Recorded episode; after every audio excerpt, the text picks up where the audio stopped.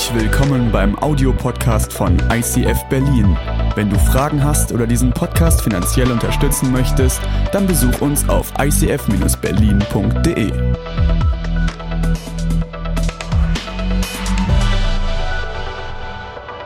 Wir sind als Kirchenmoment in einer Themenreihe drin, die heißt Kirche neu erleben. Und so eine Vision, die kann man auf dem Papier formulieren. Die kann man in schöne Bilder in einen Videoclip hineinpacken. Aber so eine Vision wird erst zum Leben erweckt, wenn Menschen wie du und ich aufstehen, um diese Vision zu leben. Wenn wir uns Teile rausnehmen und sagen, das ist genau mein Teil, das möchte ich verwirklichen, möge Gott diesen Traum durch uns alle verwirklichen. Letzte Woche haben wir über das Thema leidenschaftlich predigen gesprochen und ich glaube, ihr seid mit viel Leidenschaft letzte Woche raus in die Woche gegangen und heute geht es um das Thema furchtlos leben. Ich war am Anfang des Jahres auf einer Pastorenkonferenz im Gospelforum in Stuttgart und da erwartet man ja immer viel, weil Gospelforum Stuttgart und so, da denkt man, wow. Und man ist dabei und dann stand ein Pastor auf und sagte, ich hatte vor kurzem einen Traum. Und er sagte, ich habe geträumt von einer Kirche, von uns als Kirchen. Die Kirchen waren groß und die haben sich Sonntag für Sonntag in Gottesdiensten getroffen. Doch dann kam eine Welle der Verfolgung. Es gab Gegenwind. Und die, dieser, diesen Kirchen würde die Genehmigung entzogen, weiter Kirche sein zu dürfen. Und diese Kirche war über Nacht nicht mehr existent. Und es war mucksmäuschenstill in dem Raum, weil jeder dachte, was ist jetzt los? Und er sagte, aber der Traum ging weiter. Und ich sah dieselbe Kirche, die sich nicht nur sonntags getroffen hat, sondern die sich in der Woche in Kleingruppen organisiert hat, die ganz, ganz viele Angebote für Menschen hatte. Und es war dieselbe Situation. Es gab wieder Gegenwind, es gab wieder Stress. Aber diese Kirche lebte weiter. Und wir saßen da und haben gesagt, was sollen wir jetzt damit machen? Was ist jetzt die Schlussfolgerung? Sollen wir unsere Sonntagsgottesdienste canceln? Nein, ich werde in zwei Wochen mit einem Team von Männern nach Russland fahren. Und als es vor zwei Jahren, als wir da waren, war es noch möglich, sich dort auf eine Kanzel zu stellen und zu predigen. Vor zwei Wochen sind Leute in den Knast gekommen, weil sie das gemacht haben. Und es ist nicht mehr möglich. Und das heißt für mich, lass uns in Zeiten wie diesen, wo wir die Chance haben, furchtlos zu leben, Gottesdienste feiern, wie es noch geht. Ein um 11, ein um 13, ein um 16, ein um 18 Uhr. Keine Angst, wir haben zwei, 11 und 18. Aber lasst uns in Zeiten, wo es uns gut geht, nicht vergessen, dass Kirche nicht nur Sonntag sich in zwei Stunden reinpressen lässt, sondern das Kirchenleben aus Menschen besteht. Und dass unser Church-Life-Bereich, die Gruppen, die funktionieren in der Woche, die lebendig sind, die pulsieren, meine ich, dass die aufblühen. Ich bin so dankbar. Wir haben gerade einen Explore-Kurs neu angefangen, haben ihn die letzten Wochen beworben und wir haben über 60, fast 70 Leute, die an diesem Kurs mit dran teilnehmen. Und das ist für mich gelebte Vision. Weil eine Kirche, die laut ist, muss nicht unbedingt furchtlos sein. Du kannst Sonntag lautstark singen, ich kann lautstark schreien in der Predigt, wir können noch ein bisschen aufdrehen mit der Technik, aber ich muss, wenn ich Sonntag laut bin, nicht unbedingt furchtlos sein in der Woche. Und aus dem Grund wollen wir uns heute diesem zweiten Thema widmen, was in dieser Vision drin steht, dass wir eine Kirche sind, die leidenschaftlich lebt, aber die ganz genauso auch furchtlos lebt. Und die Frage ist, zu der ich später kommen werde, wie sieht denn eine Kirche aus, die wirklich einen furchtlosen Glauben hat? Wie sieht das aus? Aber ich dachte, ich hole mal ein bisschen aus, weil eine Kirche besteht aus Menschen.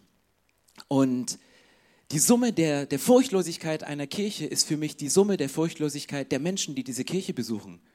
Sind von 500 Leuten zwei furchtlos, dann ist der Gradmesser der Furchtlosigkeit zwei und nicht 500. Wenn schon vier furchtlos sind, ist er vier von 500. Wenn es 250 sind, sind es 250. Und deswegen glaube ich, müssen wir bei uns anfangen. Und ich habe mal über dieses Thema Angst nachgedacht und möchte dir eine Frage stellen, ganz persönlich für dich, völlig entreligiosisiert, so irgendwie ohne Religion rauszunehmen. Aber was ist deine größte Angst? Sei mal ganz ehrlich für dich, kram mal in dir. Was ist deine größte Angst? Wovor hast du Angst? Bei Angst, das ist so, Angst ist oft für den Nächsten nicht nachvollziehbar. Du hast eine Angst und du erzählst sie jemandem und du verstehst nicht, dass das für den eine Angst ist. Wir waren am Gardasee, haben Sportklettersteig gemacht und meine Frau Katrin und Lisa, die sind an diesem Stahlseil hochgetänzelt, während ich mich da hochgekrampft habe und meine Finger oben blutig waren, weil ich so einen Schiss hatte, da runter zu fliegen, obwohl ich zweimal gesichert war. Für die beiden war diese Angst überhaupt nicht nachvollziehbar. Was stellst du dich so an? Und Ängste sind etwas, was ganz tief in uns drin ist, was, was mit uns macht, was uns manchmal lähmt und manchmal auch gut war.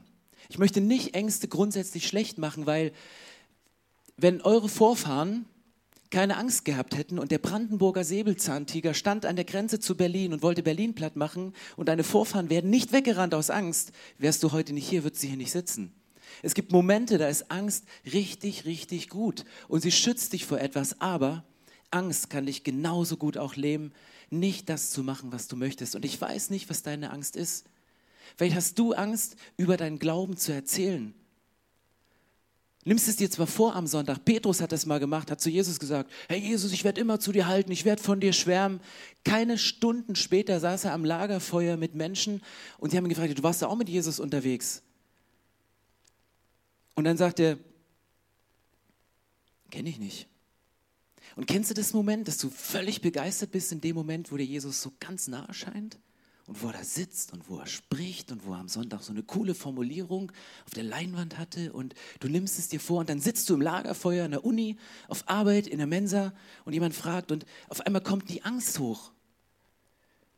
Oder du hast eine Angst vor, vor einer Unsicherheit, auch finanziell abzurutschen. Das ist eine Angst, die wir haben und auch die ist in der Bibel bekannt. Als die eine Frau eine Flasche von kostbarem Öl auf die Füße von Jesus geschüttet hat, was war die erste Reaktion? Du kannst das Geld doch nicht auf die Füße von Jesus schicken. Es wäre doch viel, viel besser, dieses Geld den Armen zu geben. Du könntest so viel damit bewirken. Und auch da war gleich die Angst da, was passiert mit dem? Vielleicht hast du Angst vor was Neuem, vielleicht bist du gerade nach Berlin gezogen, in eine neue WG, hast dafür gebetet, dass du sie kriegst, hast für einen neuen Studienplatz Platz gebetet und du hast ihn jetzt und trotzdem hast du eine Riesenangst. Und ich glaube, wenn du dir mal deiner Ängste bewusst wirst, dann führt uns das an einen ganz bestimmten Punkt. Und ich möchte einen Schritt weiter gehen. Ich glaube, dass Ängste deinen Charakter verformen können. Ich glaube, davon bin ich überzeugt, dass Ängste deinen Charakter verformen. Warum sage ich das? Weil angenommen, du hast Angst, deinen Job zu verlieren. Und es ist eine berechtigte Angst und du darfst diese Angst haben, aber diese Angst, die treibt dich dahin, dass du zu unmenschlichsten Bedingungen Ja sagst. Du machst Überstunden, du verdienst weniger, du wirst als Studentin abgetan und verdienst nur 8,50 Mindestlohn. Es kommen all diese Beispiele und dir wird der Wert entzogen, aber du hast Angst, diesen Job zu verlieren.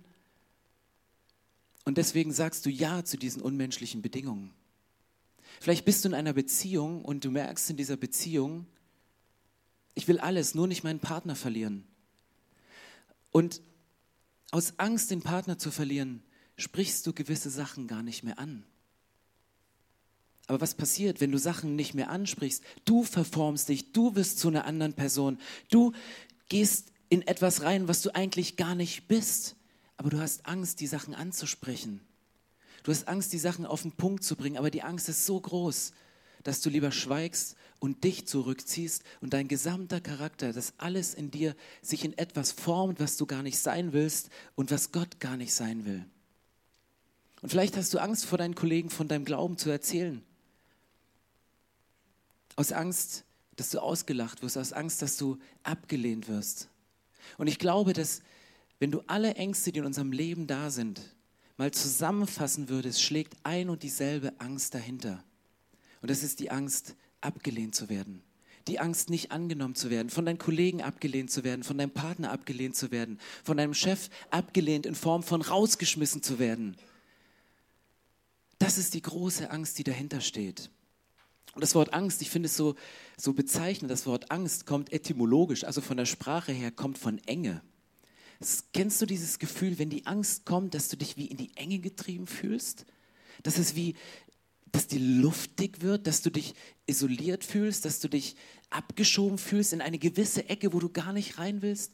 Das ist Angst, was sie macht.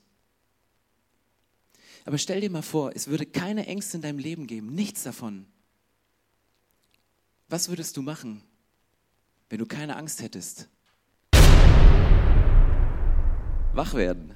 Was würdest du machen, wenn du keine Angst hättest? Du würdest wahrscheinlich da sitzen und träumen und mit deinen zwei Äuglein in die Zukunft gucken und sagen, ich würde den Job machen und ich wäre dieses und ich würde da. Das ist, es ist krass, oder? Wenn du keine Angst hättest, und da müssten wir Christen, die wir uns Christen nennen hier, sind auch viele, die vielleicht zum ersten Mal heute hier sind, aber gerade euch Christen möchte ich heute mal ein bisschen herausfordern, an diesem Punkt furchtlos zu leben, weil es gibt Unmengen Zusagen in der Bibel, dass du eigentlich ohne Angst leben könntest. Die Bibel sagt nicht, dass es keine Ängste mehr gibt, überhaupt nicht. Jesus sagt an einem Satz, in der Welt habt ihr Angst aber seid getrost, ich habe die Welt überwunden. Jesus macht nicht die Augen zu, der ist nicht naiv und sagt, hey, wenn du werde Christ, dann hast du nie wieder Ängste. Nein, er sagt, in dieser Welt habt ihr Ängste von all den genannten, aber seid getrost, ich habe diese Welt überwunden. Ein anderer Satz, den er sagt, und das ist ein Versprechen an Christen in 2 Timotheus 1, Vers 7, denn Gott hat uns nicht einen Geist der Ängstlichkeit gegeben, sondern einen Geist der Kraft, der Liebe und der Besonnenheit. Gott spricht davon, dass Furchtlosigkeit in Form des Heiligen Geistes in dein Leben hineingebombt wurde. Und, es ist ein, und, und trotzdem sind wir manchmal an dem Punkt, wo wir uns aufgrund unserer Ängste zurückziehen, auch als Kirchen, und nicht das sind, was wir eigentlich sein sollten, nicht das sind, wie es die Bibel eigentlich beschrieben hat, sondern wir werden etwas anderes, was wir nicht sein wollen. Und deswegen glaube ich, wie Angst deinen Charakter verformen kann, glaube ich, dass Furchtlosigkeit deinen Glauben formt. Da bin ich 100% von überzeugt, dass deine Furchtlosigkeit deinen Glauben formt und dass das Level an der Existenz von Heiligem Geist in deinem Leben ein Maßstab für die Furchtlosigkeit in deinem Leben ist. Weil wenn dieser Geist, der nicht Ängstlichkeit ist, sondern er der Geist der Furchtlosigkeit ist, in deinem Leben drin ist, dann formt sich dein Glauben weiter. David war so diese super Geschichte im Alten Testament. Das war der Hero, der Goliath besiegt hat. Und du denkst ja logisch, so ein Goliath, den mache ich mal eben platt, kein Ding. Aber wie fing es bei David an? Seine Furchtlosigkeit hat sich durch Glaubensschritte geformt. David saß auf diesem Feld und hat mit seiner Harfe gespielt oder seiner selbst gebastelten Gitarre oder Laute, keine Ahnung, was er da hatte. Und er musste auf die Schafe aufpassen und da kam der erste Bär. Und da hatte er zwei Möglichkeiten. Sagte entweder, ziehe ich mich aus Angst zurück und verstecke mich zwischen den Schafen, dass er mich nicht zuerst aufreißt, oder ich gehe das Risiko ein und ich kämpfe gegen diesen Bären. Und er hat dieses Risiko, ist dieses Risiko eingegangen, er gewinnt und aus dem Risiko, aus dem Gewinnen dieses Risikos stärkt es ihm den Glauben. Und erst kam ein kleiner Bär, dann kam ein bisschen größerer Bär und der Bär wurde noch größer und irgendwann stand er vor Goliath. Und die Bibel sagt, dass das ganze Volk der Israeliten zitterte vor diesem Goliath, vor diesem Riesen. Was macht David? Er guckt zurück auf eine lange Geschichte von kleinen Glaubenserfolgen, wo er seine Furchtlosigkeit geformt hat und ist in der Lage, diesen Goliath zu erschlagen und mit diesem Stein platt zu machen. Du wirst heute nicht hier rausgehen und tschakka, ich bin furchtlos, aber du kannst den nächsten Schritt gehen in Richtung deiner Furchtlosigkeit.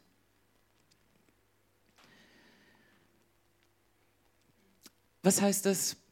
Wenn du das mal hochprojizierst auf eine Gemeinschaft, auf eine Kirche, auf, auf, auf uns, auf deine Familie. Auf Kirche ist es manchmal schwierig, weil es kommen Menschen so auf mich zu, die sagen, ah, Stefan, ist ja schön, was ihr so im ICF Berlin macht, ist eigentlich cool, aber ich wünsche mir eigentlich eine Kirche, wie in der Apostelgeschichte beschrieben steht.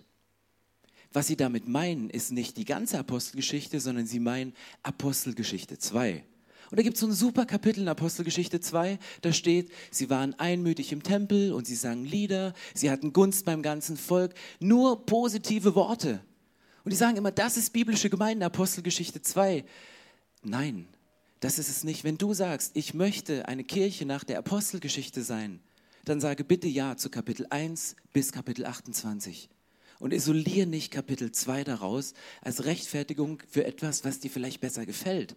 Es ist ein Teil und manchmal möchte ich mein Leben auch zurückspulen in ein Kapitel in meinem Leben, so vielleicht der Schuleintritt und so das erste Jahr. Das ist so Apostelgeschichte 2. Aber wenn du Ja sagst zur Kirche, wenn du Ja sagst zu einem furchtlosen Leben, dann sag Ja zu Kapitel 1 bis 28 und noch Kapitel 29, was in der Bibel nicht geschrieben ist, aber was wir leben. Und es gibt Kapitel 3, es gibt Kapitel 4. Und da ist nicht mehr Gunst beim ganzen Volk. Auf einmal wendet sich die Gunst in, des Volkes in, in Anklage, in Strafe, in Folter, in, in Verfolgung, in Situationen. Und das ist der Moment, wo wir, wo wir hier sitzen können und frank und frei und laut unsere Celebrations zelebrieren können. Denkst du oft nicht dran an so Momente, aber ich glaube, in solchen Zeiten sollten wir uns vorbereiten auf Momente. Aber Furchtlosigkeit wird nicht in Zeiten wie diesen geprägt, sondern deine Furchtlosigkeit, die formt sich auch in Zeiten, wo es dir nicht so gut geht, in Zeiten, wo du dann am Anschlag bist, wo der Widerstand groß ist, wo die Ängste sich aufbäumen vor dir und du sagst, das ist schon ein ziemlich großer Bär, ich weiß nicht, wie ich den noch erlegen kann. Und ich möchte mal reingehen in Apostelgeschichte 4, weil über Apostelgeschichte 2 wurde schon, schon viel, viel äh, geredet. Übrigens könnte man auch sagen, es gibt so Megachurch-Feinde, die sagen, oh, Megachurch ist nicht biblisch, aber Gemeinde nach Apostelgeschichte, Petrus predigt und bei einer Predigt werden 3000 Leute kommen zum Glauben. Das ist meine Megachurch. Wir wüssten das überhaupt nicht zu handeln. 3000 Leute, so viele Explore-Gruppen hätten wir gar nicht. Merkt ihr, dass man diese Sachen, du kannst sie nicht isoliert sehen. Da kannst du völlig falsche und schräge Theologien entwickeln an diesem Punkt. Und deswegen gehe ich heute mal zum Thema Furchtlosigkeit ganz bewusst in Kapitel 4, wo es eben nicht mehr ganz so easy ist. In Kapitel 4, Vorgeschichte ist, Petrus und Johannes sind völlig motiviert von dieser krassen Predigt. 3000 Leute kommen zum Glauben und die gehen zum Tempel und die sehen jemanden, der krank ist und sie beten für ihn und der wird gesund und der steht auf. Und dann könntest du denken, krass, da ist ein Wunder passiert. Da wird jemand gesund durch ein Gebet. Lasst uns die zelebrieren. Die wurden aber nicht zelebriert, sondern die wurden verhaftet und wurden vor den Hohen Rat geführt, vor das oberste Gericht. Die haben eine Klage reingekriegt. Ihr könnt doch nicht. Obwohl sie nichts Falsches gemacht haben. Und dann, dann kommt es, wie reagieren sie drauf? Die Unerschrockenheit, mit der Petrus und Johannes sich verteidigten, machte großen Eindruck auf die Mitglieder des Hohen Rates. Zumal es sich bei den beiden offensichtlich um einfache Leute ohne besondere Ausbildung in der Heiligen Schrift handelte. Sie wussten, dass Petrus und Johannes mit Jesus zusammen gewesen waren. Krasser Satz, ein Satz in der Bibel, aber, aber stellt euch das mal vor. Du machst was Gutes, was nicht verboten ist, und statt Applaus zu kriegen, statt Anerkennung und Lob zu kriegen, wirst du eingebuchtet, kriegst du eine Klage und musst dich verteidigen vor dem. Und was zeichnet die beiden aus? Hier steht, die Unerschrockenheit, die Furchtlosigkeit, mit dem sie vor diesem Gericht gestanden haben, das ließ die Leute nachdenken, was da wohl dahinter steckt. Und dann steht hier so ein schöner kleiner Nebensatz, ja, offensichtlich handelt es bei den, sich bei den beiden so um, um einfache Leute mit geringer Bildung. Sehr oft der Vorwurf, so nach dem Motto, ja, du, wenn du naiv genug bist, brauchst du doch keine Ängste zu haben, oder? Weißt du, ich bin auch manchmal naiv. Ich bin mit meiner Tochter in der Schweiz, also als Lisa so klein war wie Pauline, also fünf, vier, sind wir über ein Lagerfeuer gesprungen. Ich wollte ihr einfach beibringen, wie weit man springen kann. Hättest mal Katrin erleben müssen, als sie das mitgekriegt hat. Also manchmal ist Angst auch gut in dem Moment. Aber meine Unerschrockenheit, deswegen hat sie so schöne Muskeln im Bein. Von daher, alles gut. Ähm, aber weiter.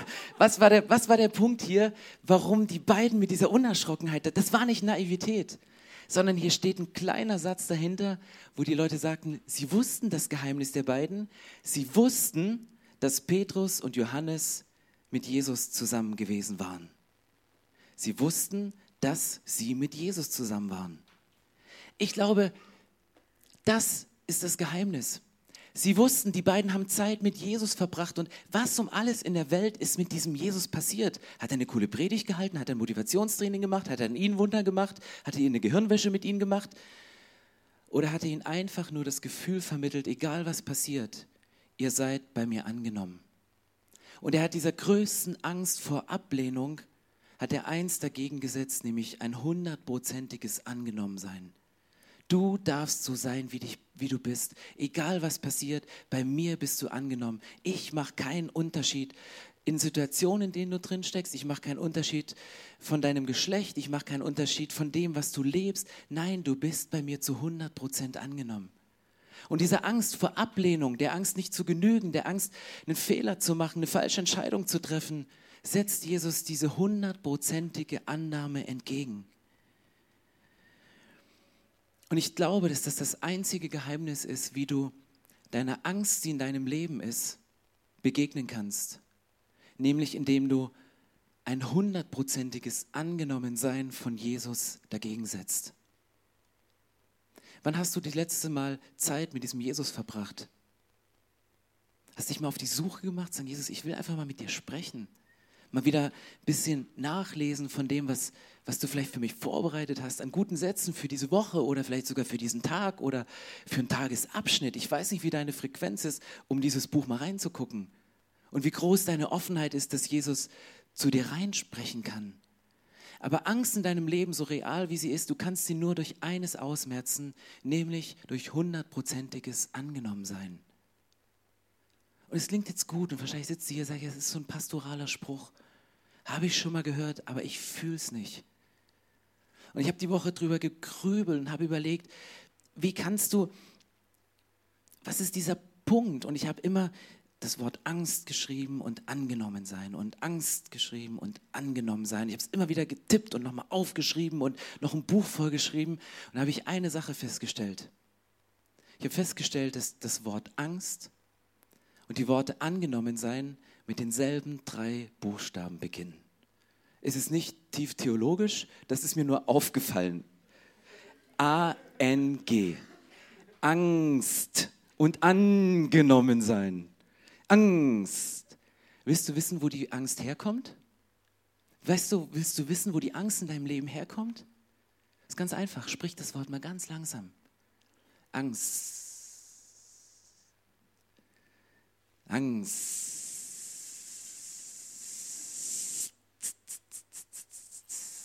Angst. Kennst du das Geräusch?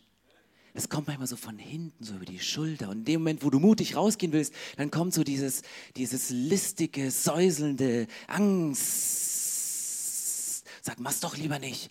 Lass den Flyer lieber in der Tasche für die nächste Veranstaltung. Halt lieber deinen Mund, weil es kommt Angst. Du bereitest den Eheabend vor, wo du das Thema endlich mal ansprechen willst. Und dann sitzt du da und denkst, ich mach doch die Harmonie nicht kaputt. Und dann kommt wieder diese Angst. Wann immer du Angst hast,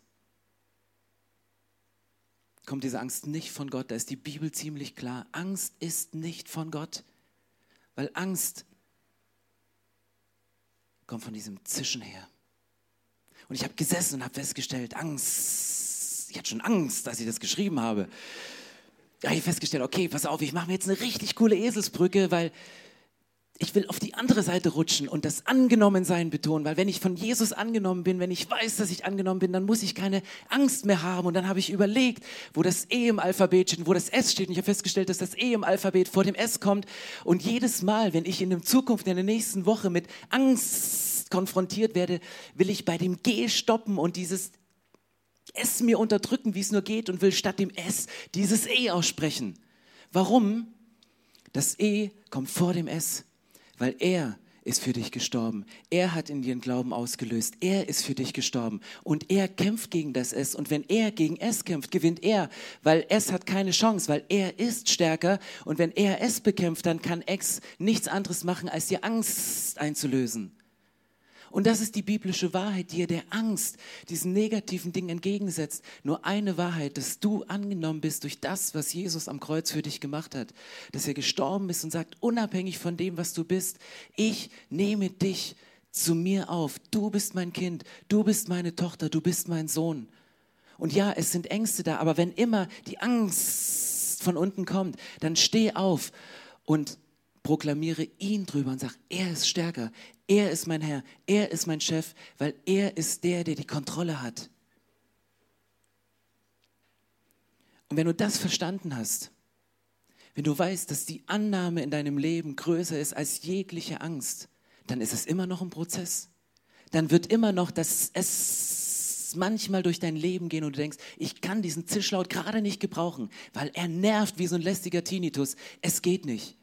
Aber das sind die Momente, wo du dich rausnimmst und sagst, wie buchstabiere ich mein Leben weiter? Gehe ich dieser Angst auf dem Leim oder möchte ich mich zurückziehen und nur in meinem inneren Bewusstsein sagen, Jesus, du nimmst mich, wie ich bin. Dummer Fehler, der passiert ist. Ich habe voll am Ziel vorbeigeschossen. Ich habe den größten Bock missgebaut. Das hätte nicht passieren sollen.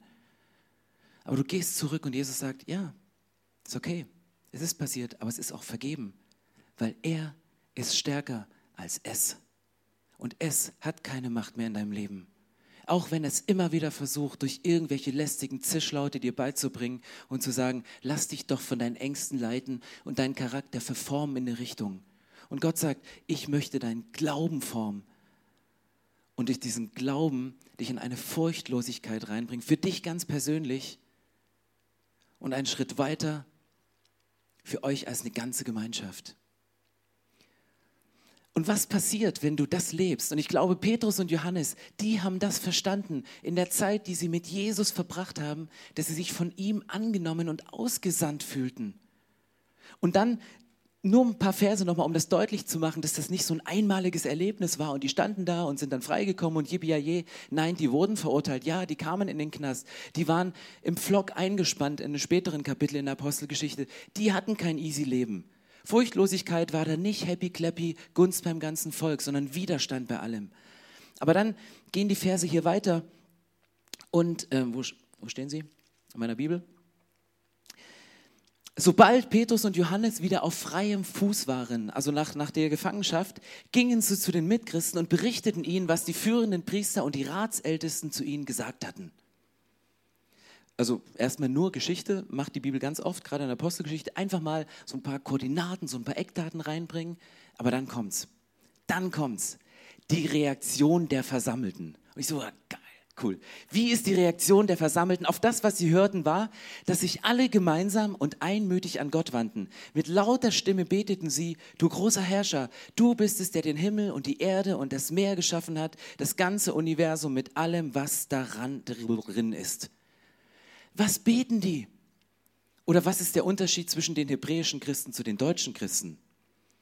Also angenommen, wir würden zu Ungerecht von etwas verurteilt werden und würden uns dann treffen, kommen zum ersten Mal zurück in unsere Kirche, was wäre das erste Gebet? Ja, völlig Unrecht. Dann würden wir im Gebet erstmal Gott erklären, was passiert ist, als ob er nicht mitgekriegt hätte, was da eigentlich passiert. Ja, Gott, du weißt genau, das war unfair und wir haben eigentlich was Gutes gewollt, das ist nicht passiert. Die verschwenden hier nicht Zeit im Gebet, indem sie Gott erklären, was er eh schon weiß, sondern sie sagen, wir setzen mal hier ein Statement. Wir setzen Gott mal in den Mittelpunkt und sagen, hey, wir proklamieren mal die Größe von Gott und wir, wir bringen das mal in den Mittelpunkt, weil wir wollen nicht auf das X hören, sondern wir wollen uns darauf fokussieren, was er für uns gemacht hat, wie er ist, was er mit unserem Leben vorhat. Und waps ist der Fokus bei Gott. Und dann im zweiten Schritt gehen sie weiter, höre nun Herr, wie sie uns drohen. Die Drohung war noch nicht weg, die Angst war immer noch da. Die Drohung war nicht verschwunden mit, mit diesem Proklamationsgebet von Gott. Und hilf uns als deinen Dienern, furchtlos und unerschrocken deine Botschaft zu verkünden. Also die zogen nicht irgendwie einen Schwanz und haben gesagt, oh, das war jetzt ein Schuss von Bug, geht gar nicht, wir gehen nie wieder raus. Sondern sie sagen, hey, hilf uns, es ist eine schwierige Situation, aber hilf uns, dass wir furchtlos und unerschrocken weitermachen. Die haben einfach nur gebetet, weiterzumachen. Und dann kommt ein cooler Satz. Bewege deinen Arm und lass durch den Namen deines heiligen Dieners Jesu Kranke geheilt werden und Wunder und außergewöhnliche Dinge geschehen. Ich finde diesen Satz, bewege deinen Arm, den finde ich so richtig cool. Weil das kann, jetzt, wenn du heute zum ersten Mal da bist, kannst du weghören, ähm, aber das ist oft so eine Christenausrede. Das ist so ein Christengebet. Hey Gott, beweg doch mal deinen Arm. Mach du doch mal was. Wir haben ja schon genug gemacht. Hau doch mal hier rein. Änder doch mal die Situation. Ich meine, ich nehme es den Leuten in der Apostelgeschichte nicht übel, dass sie 1. Korinther 12 noch nicht kannten. Aber was steht in 1. Korinther 12? In 1. Korinther 12 ist die Gemeinde beschrieben und da steht, jeder aus der Gemeinde ist ein Teil. Der eine ist die Milz, der andere ist die Leber, der andere ist der Dickdarm, der andere ist das Herz. Und dann geht es in die äußeren Körper, da sagt ja, der eine ist der Arm, der andere ist das Knie, der andere ist die Halsschlagader. Jeder von uns hat einen Part und jeder von uns ist wichtig. Und wenn du dieses Gebet sprichst als Christ, sag Gott, bewege deinen Arm, dann ist es ein äh, Arschtrittgebet, weil du dir selber in den Hintern trittst. Sag Gott, beweg mal deinen Arm, beweg mal deine Kirche. Und vielleicht bist du ja genau der Arm, den er, den er bewegen möchte. Und das ist der Moment, wo ich immer, da kann ich mal drüber schmunzeln von dem, was die Bibel schreibt, aber manchmal können sich die Gebete, die du sprichst, auch in deinem eigenen Leben ereignen. Und es sind gute Gebete. Also sprich so eine Gebete. Hör nicht auf, so eine Gebete zu sprechen, sondern sprich sie, bring diese Gebete und bring sie raus.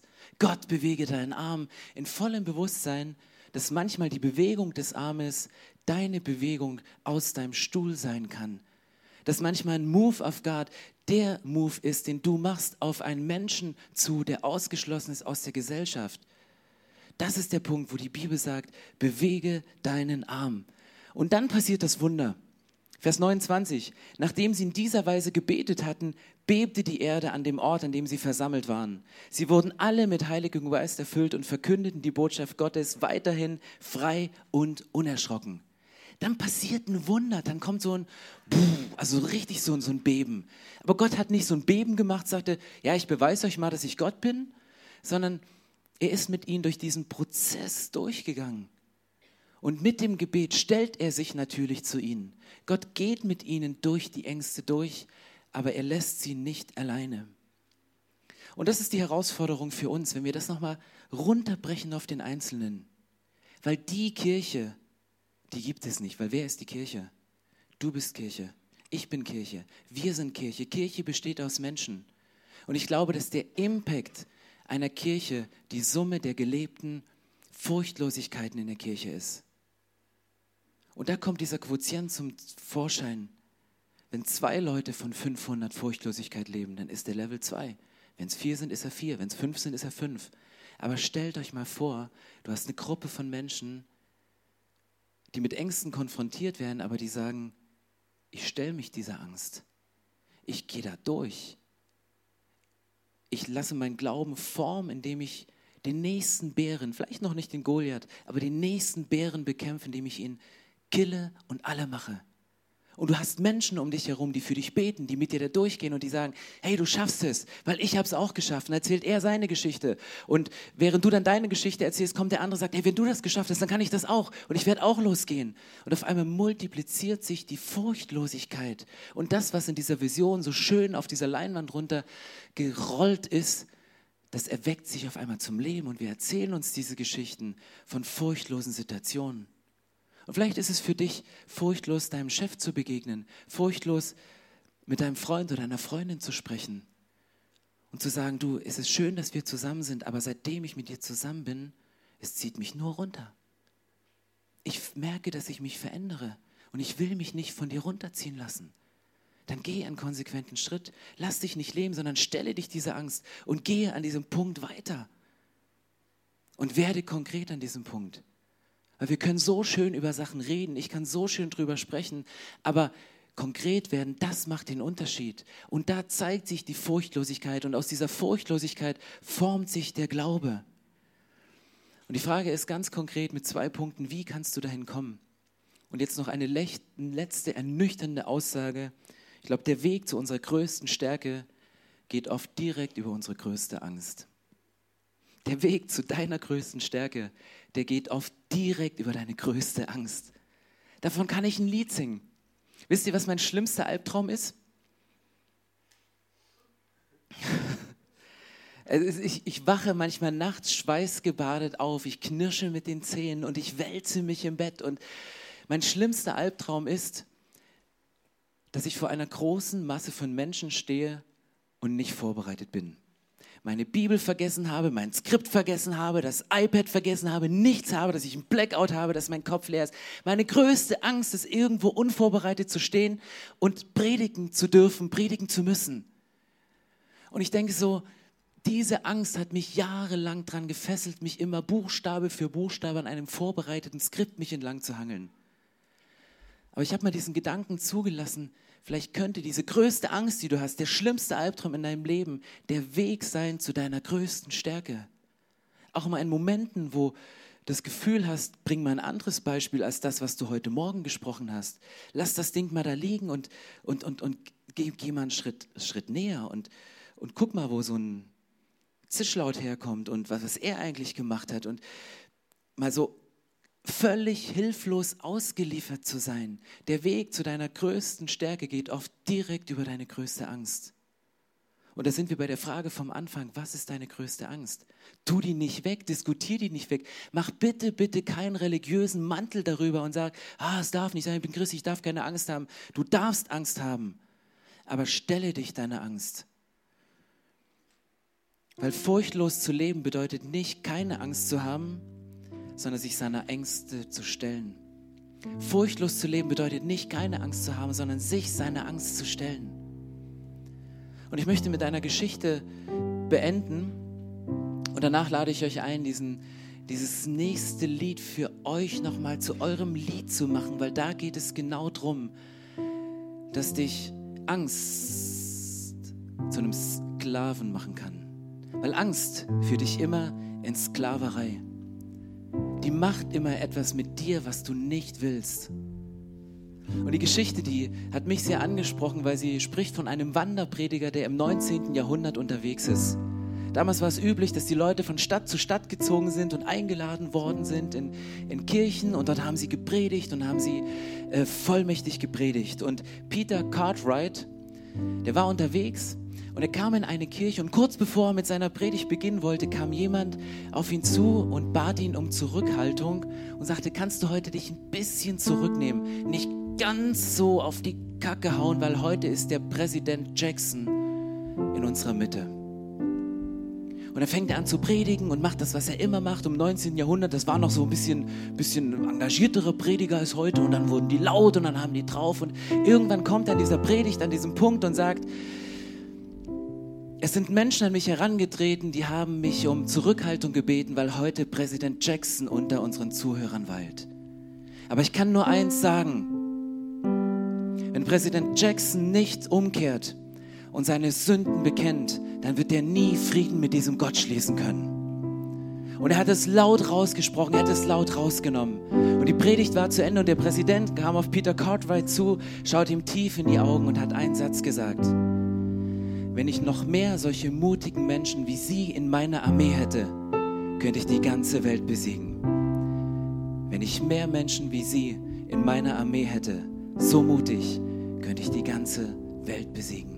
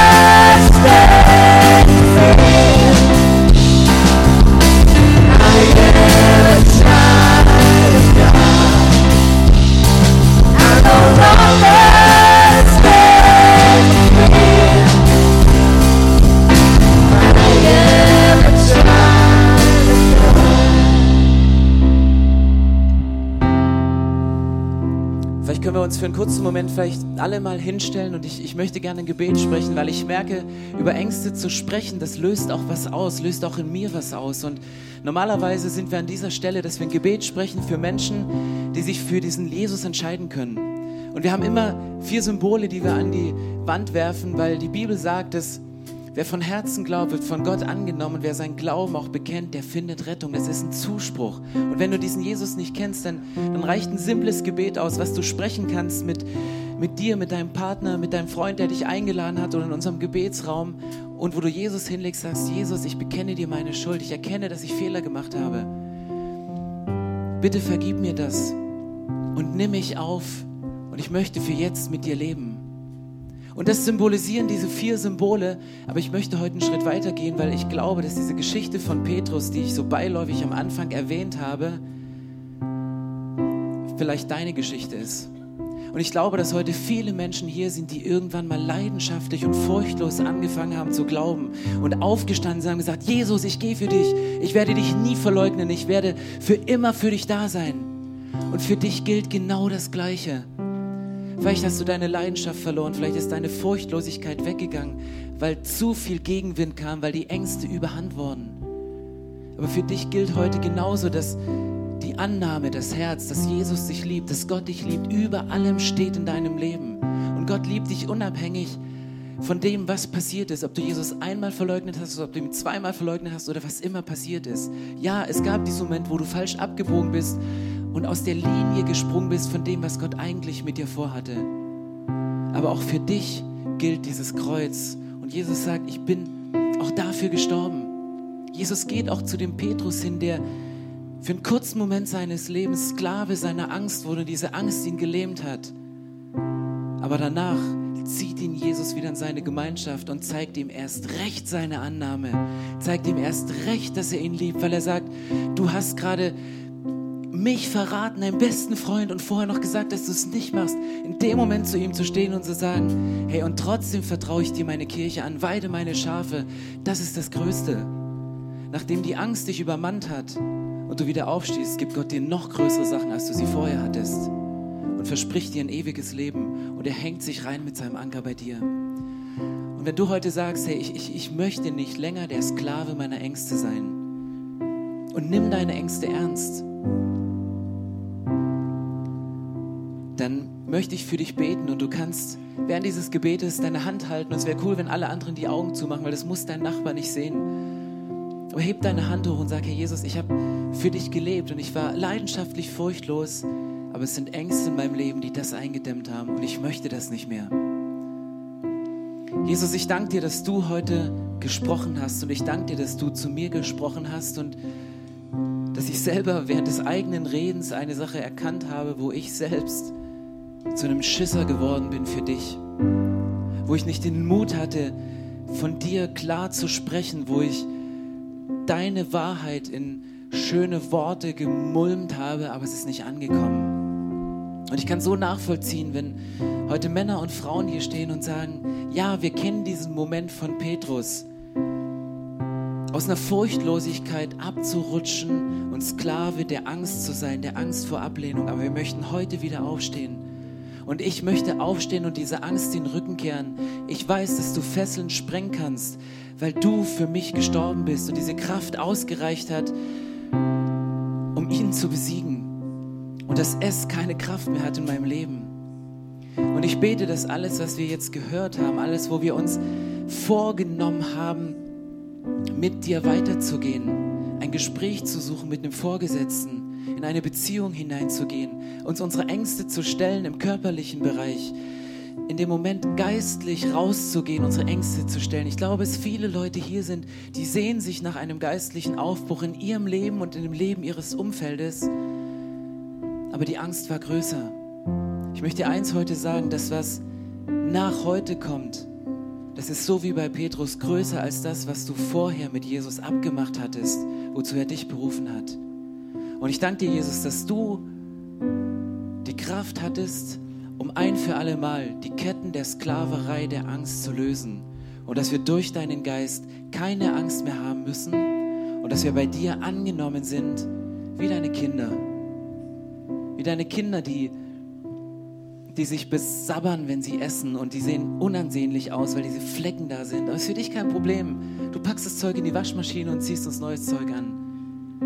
Wenn du ein Kind bist von Gott, was gerade so mächtig auf die Schnauze geflogen ist und du dir Schürfwunden geholt hast am Knie, die immer noch wehtun, dann kommt dein Vater, dann kommt der liebende Vater und sagt, hey komm, steh auf. Ich habe den Schritt gesehen. Ich habe gesehen, wie du versucht hast loszurennen und ja, da lag dieser Stein da hatte jemand Knüppel zwischen die Beine geworfen, aber hey, ich kümmere mich um den Knüppel, das ist nicht mein Problem. Steh wieder auf, ich kümmere mich um deine Wunden. Geh weiter. Ich danke dir, Vater, dass du da bist und dass du Annahme vor Verurteilung stellst und dass wir uns zuallererst von dir angenommen fühlen und dadurch eine Chance haben, uns unseren Ängsten zu stellen und nicht länger Sklaven unserer Ängste sein zu müssen. Ich bete das in deinem Namen, Jesus, im Namen des Vaters und des Sohnes und des Heiligen Geistes. Amen.